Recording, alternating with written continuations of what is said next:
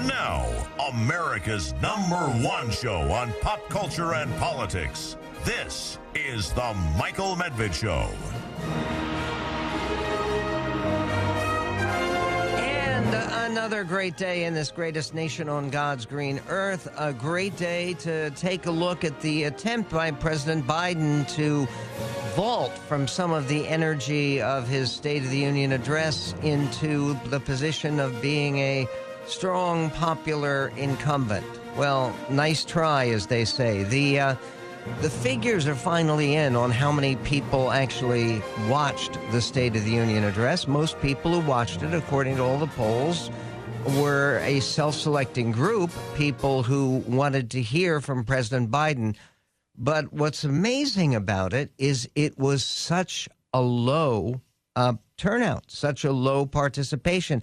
It's uh, that since they've been measuring State of the Union participation over 30 years, this is the second lowest uh, audience for a State of the Union address. And they missed all the fun and all the action and the back and forth with the uh, with the Democrats. There's a piece in the New York Times today by their TV critic about how this helped Biden enormously. Well, it didn't help Biden that much because nobody saw it. And that's a real problem. What could help Biden and maybe hurt uh, the Republicans uh, very badly would be uh, there's a, a piece in Newser that argues that if Nikki Haley does jump in, it would almost surely surely hurt Ron DeSantis and help Donald Trump and help him win the nomination. Uh, we will get to that and the logic behind it on the Michael Medved show. We'll also be talking about the Chinese balloon and the continued controversy about the balloon. It, it's not going to be a major issue in the election. It's going to drop out. I mean, un, unless we have another balloon attack, which it seems to me is most unlikely. But uh, the idea is we now know that they've been uh, putting forward these what are called uh, red zeppelins. Get it? I mean, that's Wall Street Journal's trying that the uh, the idea that these red zeppelins have been cruising all over the world. I mean, why are they spying on South America? And the idea basically being that this is just part of the priorities of Chinese intelligence. They want to be very prepared for global war. And uh, this now concerning uh, the the idea that uh, there are American generals who believe that war with China is inevitable and is likely to occur by 2025, which really is very soon. Would we be ready for it? We're going to be speaking with uh, a, a, veteran of the Navy and of Navy planning, and uh, it's Captain William J. Toti of the U.S. Navy, who is writing about uh, how we are not prepared. And people say, yeah, yeah, but the Americans weren't prepared before Pearl Harbor either, but they came uh, fighting back and producing new planes and tanks and helping to draft and recruit 16 million men. And this time, even though we'll be dealing with men and women, we have a gigantic problem, which is 77% of the people in the age group that would be primed for uh, defending our country, that's 18 to 25, are ineligible for service based upon their health, their drug use, their criminal records, or for most of them, uh, overweight. Uh, so, what do we do about it? We'll be talking to Captain Toti later in the show. Uh, meanwhile, in terms of what's going on around the world, there was a inspiring trip, another one by President Zelensky of Ukraine, who went to London. He spoke to Parliament. He was very effective, as he always is. Uh, his previous trip to London, he had been given the honor of sitting in Churchill's chair and the interesting thing is that most people don't know this, but uh, Zelensky, they do know that Zelensky is not a tall man. He's a short man. And so was Churchill. Uh, which most people don't recognize because he's such a gigantic figure in our history. He was a small individual in person, but uh, Zelensky sat in his chair. He uh, now has gone to London and to Paris, uh, met with uh, Scholz, the German chancellor, and Macron, and uh, all preparing to counteract and maybe overturn what Russia is doing. The report now is that they are massing 1,800 tanks. Let's just think about that for a moment. We're talking about trying to get 100 or 200 tanks to help the Ukrainians, and the Russians are massing 1,800 tanks.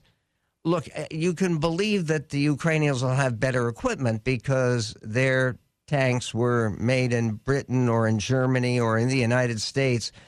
And uh, however, the the numbers are just staggering.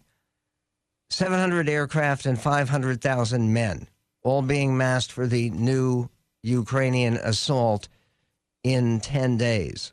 Uh, Zelensky was basically begging the United Kingdom, which is even more pro Ukraine than than we are under the prime ministership of Rishi Sunak, and uh, that's that's basically something that uh, uh, could be coming up at any moment as we approach the anniversary, the one year anniversary of the war.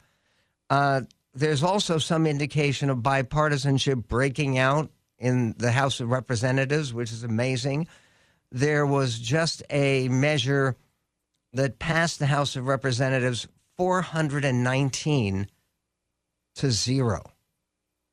The fact that nobody dissented, I mean, not Rashida Tlaib or Ilhan Omar or Ayanna Presley or Cori Bush or any of the people on the far left or any of the people on the far right, not Lauren Boebert, not Marjorie Taylor Greene, not Matt Gaetz. So, what was it that brought people together? Uh, we will get to that. The the Karl Rove piece today, and he writes generally on Thursdays in the Wall Street Journal, and what he writes was that Biden's State of the Union was a bad bet. And not just because of the small audience it drew on television.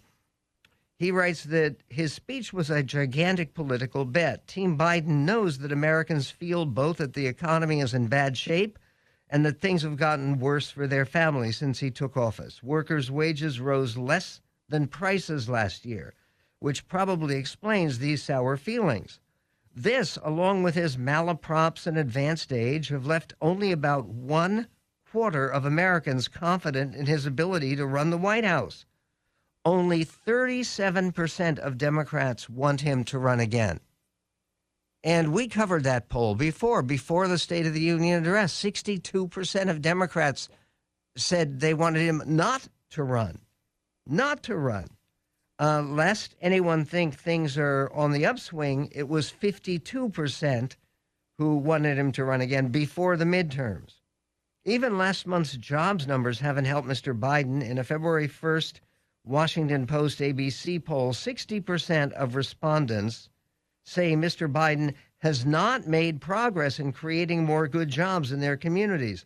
That's part of the president's bigger problem 62%, and this is in February 1st, it's very recent, say he has accomplished not very much or little or nothing while he's occupied the Oval Office. Uh, so, what happens? Where do they go? Uh, James Carville has his ideas, but it includes a term that is, well, described as racially insensitive. What is it? Not what you think. We'll get to that and more coming up on The Medved Show. The Michael Medved Show.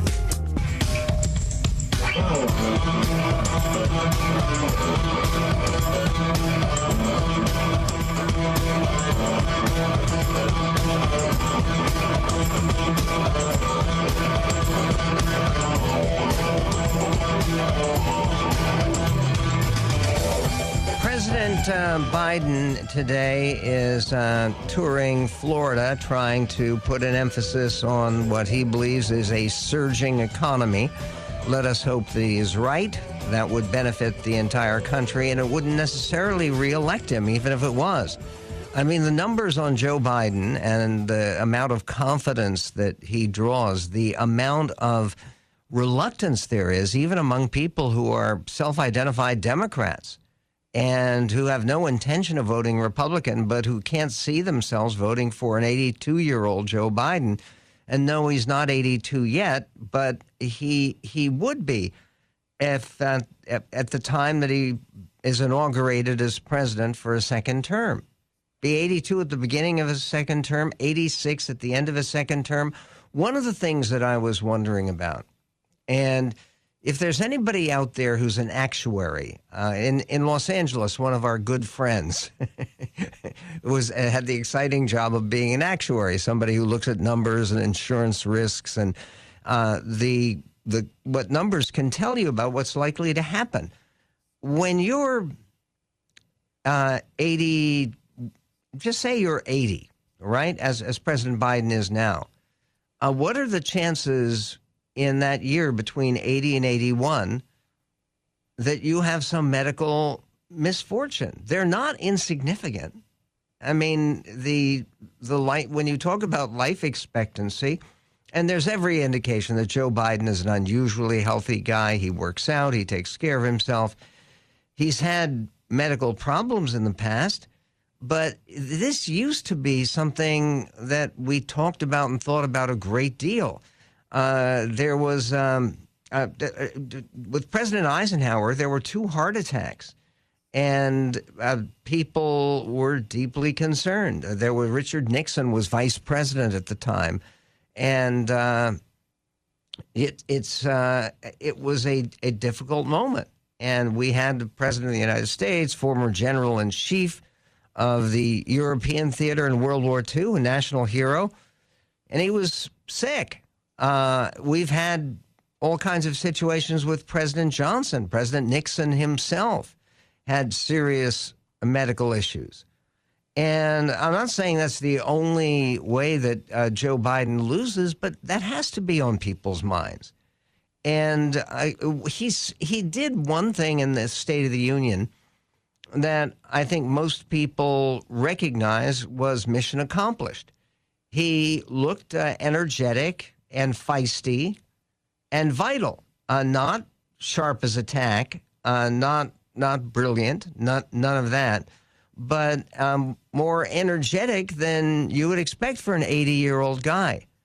But that number of being 80 years old, which was emphasized by Sarah Huckabee Sanders in her response to President Biden, she emphasized the fact that he's 80 she's 40 and how much we need a new generation and to maybe finally get done uh, with the baby boomers. By the way, Joe Biden doesn't even officially count as a baby boomer because he's too old. He's still the very tail end of the greatest generation. Um, the the point that Karl Rove makes about what's going on is that um, it's remarkable that on Tuesday night, that would be uh, the night before last, the State of the Union night, Mr. Biden doubled down. He's betting big that the economy is already turning around. He crowed loudly about its improving state, rewrote history where needed. Two years ago, he said, the economy was reeling. Well, no, it wasn't. I mean, people can remember we had four years of a mostly very successful economy under President Trump. Something you can't take away from him, and you can't obscure that from people's memories. He urged Americans to finish the job. That phrase, writes Karl Rove, was the subject line of a fundraising email he sent out at 10:24 p.m. asking for $7 for the DNC, the Democratic National Committee. Apparently, he uh, sent this out while in the limo back to the White House. Uh, he's teasing. Obviously, it was prepared before. Now we know his 2024 reelection slogan Finish the job? Would that work? Will staying the course work for Mr. Biden? asks Rove. Maybe. That strategy paid off for Ronald Reagan, who had worse polling and worse economic numbers at this point in his first term. But Mr. Reagan had something Mr. Biden doesn't have a good plan. While Fed Chairman Paul Volcker was aggressively stamping out inflation, Mr. Reagan was cutting taxes, slashing red tape and unnecessary regulation, freeing up the economy, reining in Washington spending, and creating confidence through an optimistic but realistic conversation about the nation's challenges. By contrast, Mr. Biden raised taxes, dramatically scaled up the regulatory burden, puffed up domestic government spending, and undermined public confidence with um, his bumbling ways. Is that fair? Yeah, yeah, it's fair. It's fair and accurate.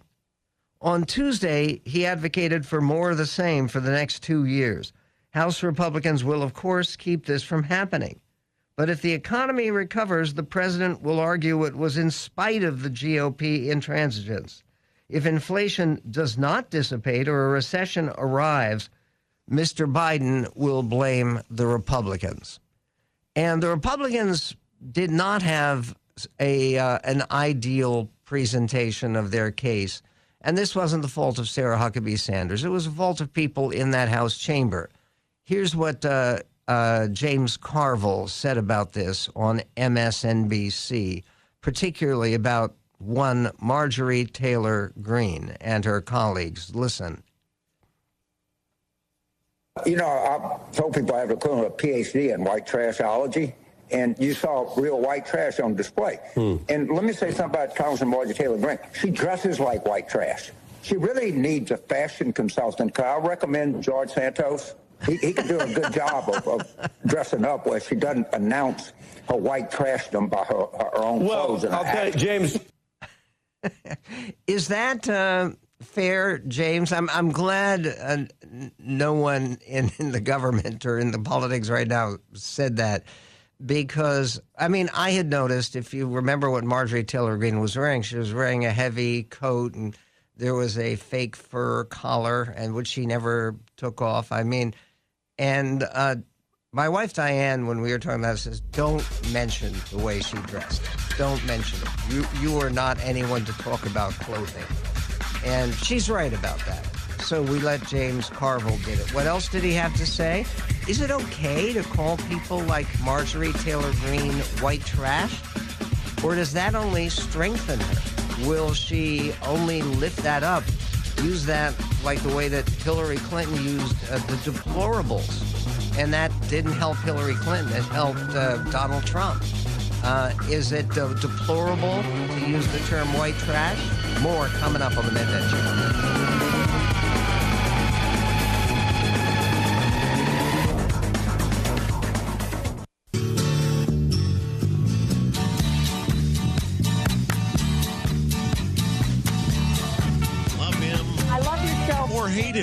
I start to think that you're going to start to feel nice, you turn mean. Just keep listening. I listen to this show four hours a day. To Michael Medved.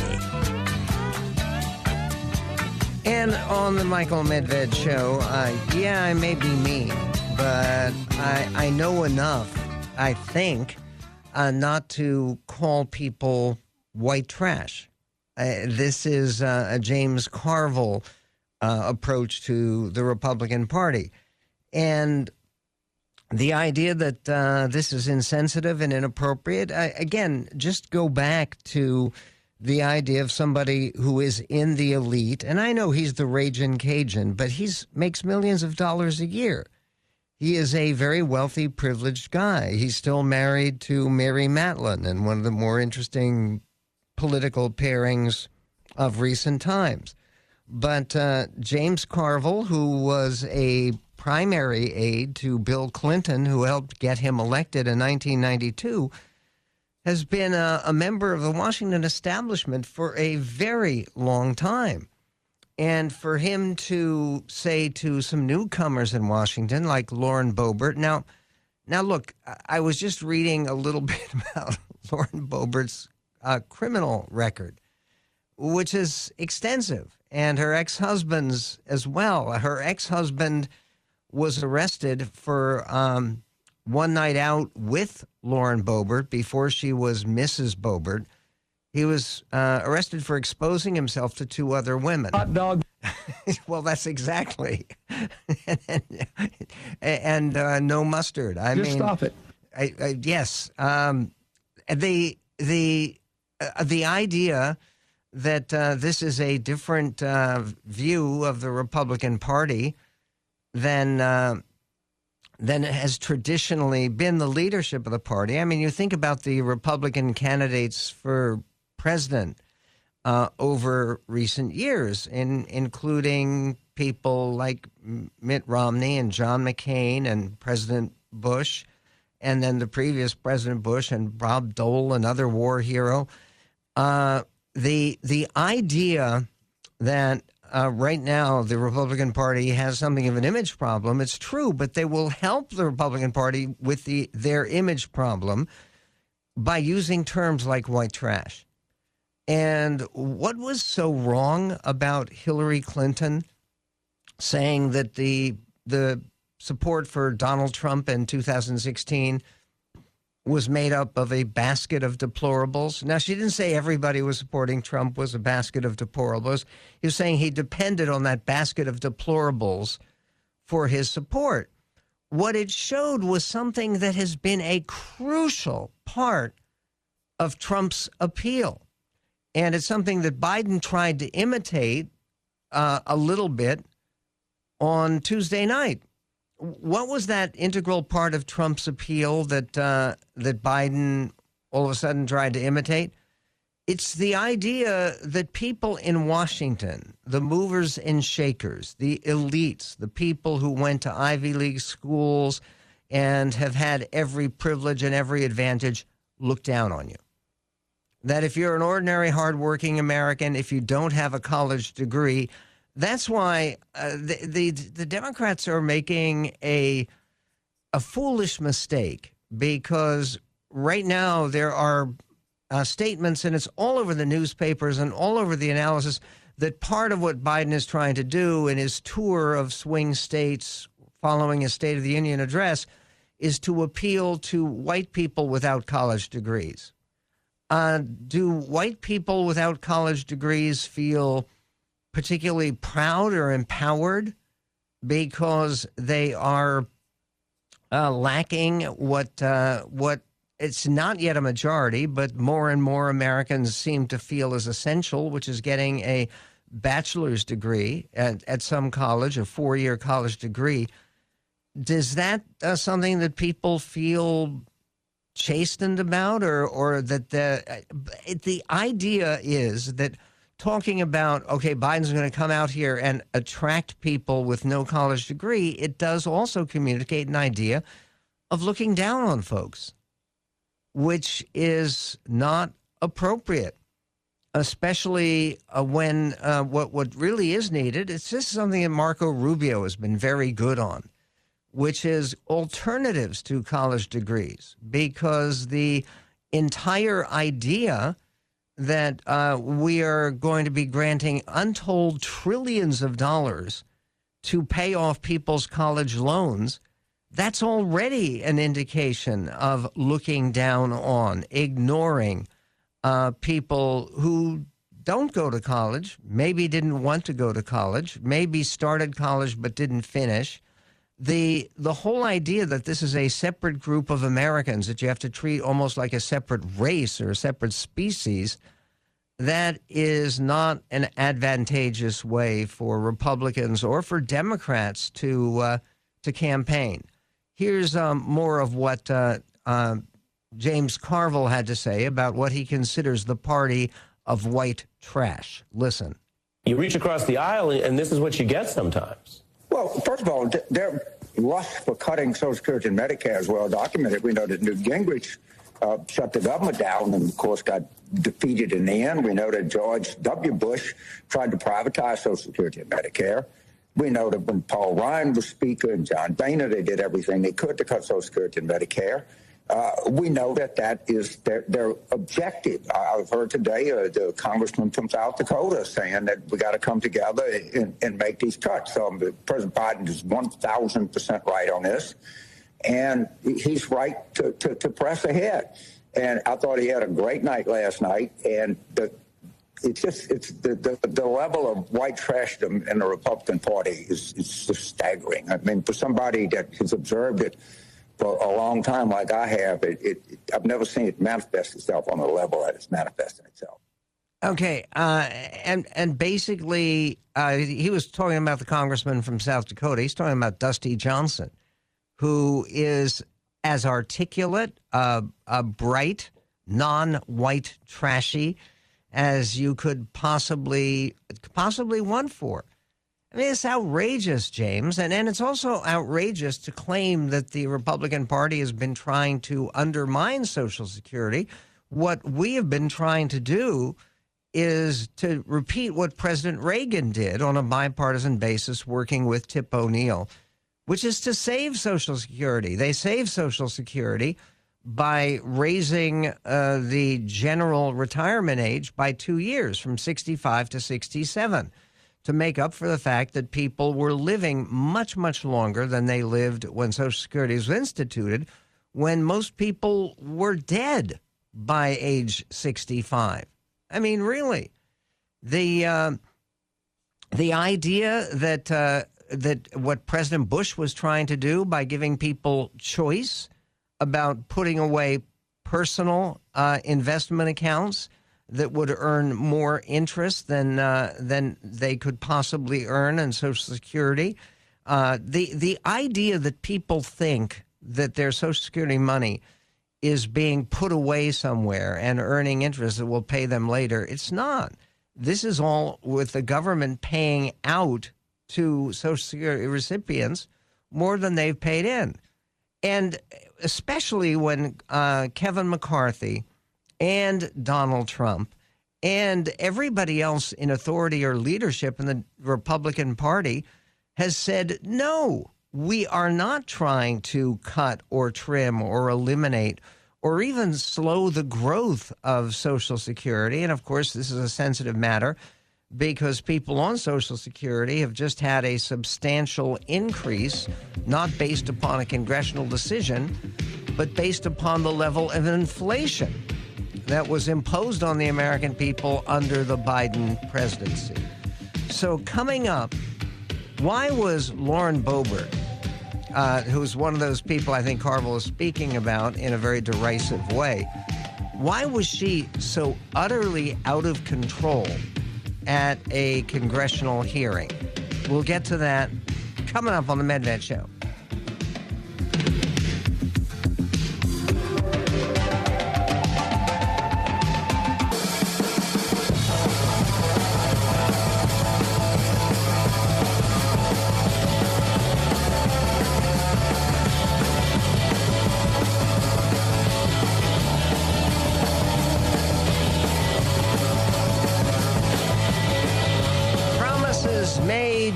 Promises kept on the Michael Medved show? Well, certainly here.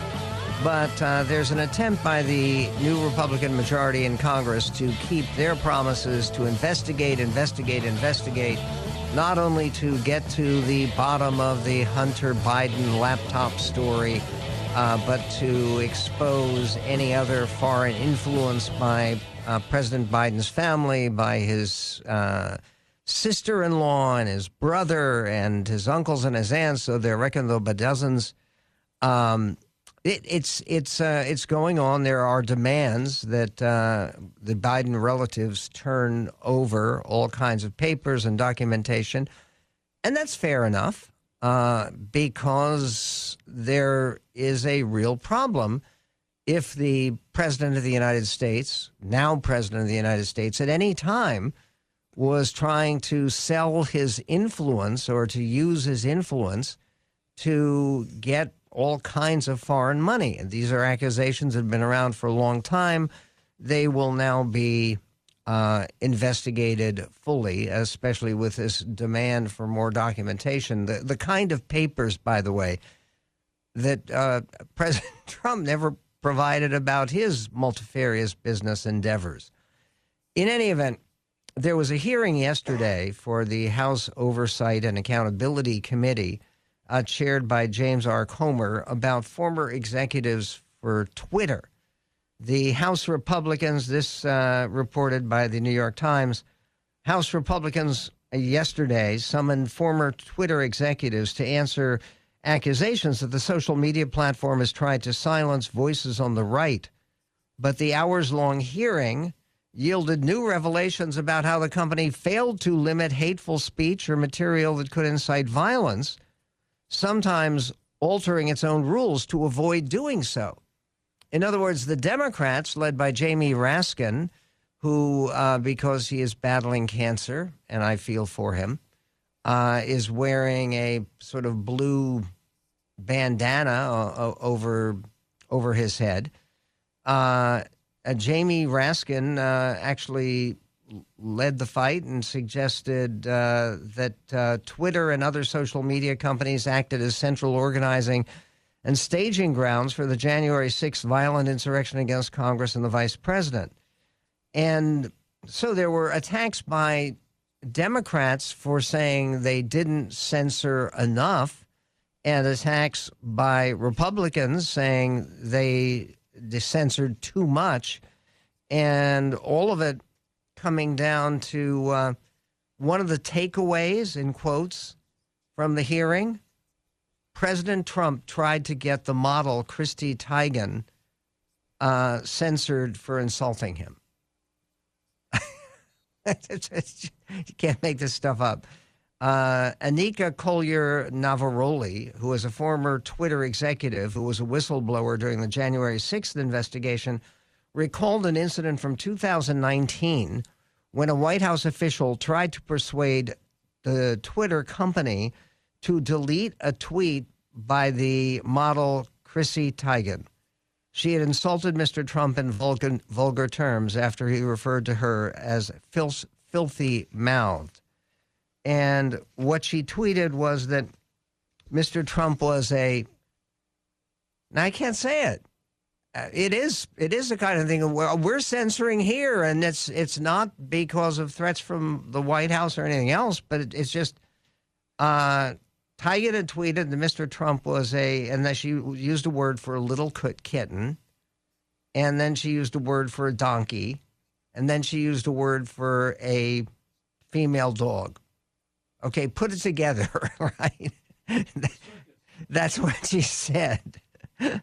And um, that uh, they had, um, uh, Twitter was criticized by the White House because they had failed to uh, to censor that. They had let that go out.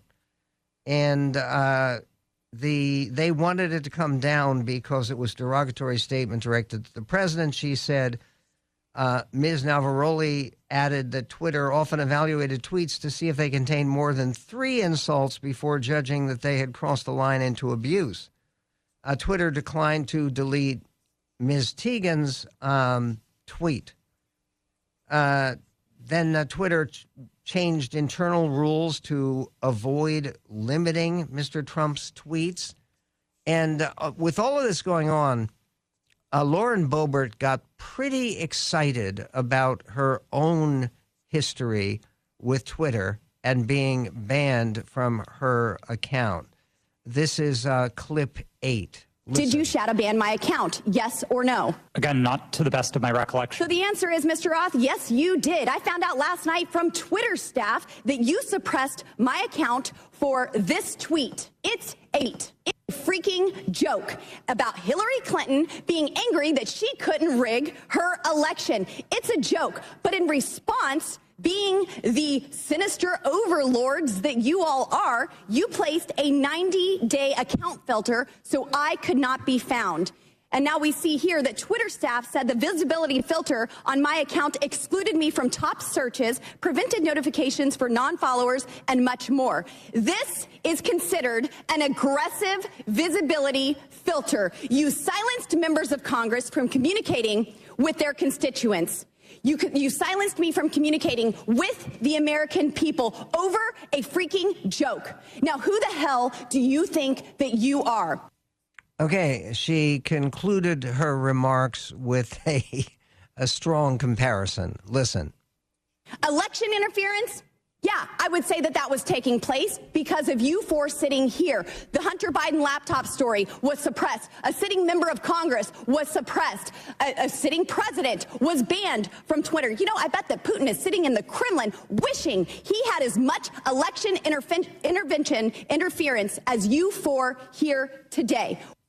Okay, um, Lauren Boebert uh, obviously feeling very much slighted because of her temporary interruption on Twitter.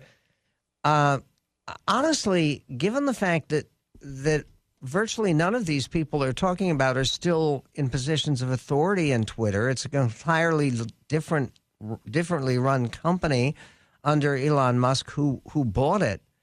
The um, there's a new poll: a majority of Americans believe that uh, Republicans will spend too much time investigating President Joe Biden and not enough time on other priorities, according to new data from the NBC News poll. 55% of adults share that sentiment, while 31% of adults believe the GOP will strike the right balance, and 11% say the GOP won't spend enough time on investigating Biden.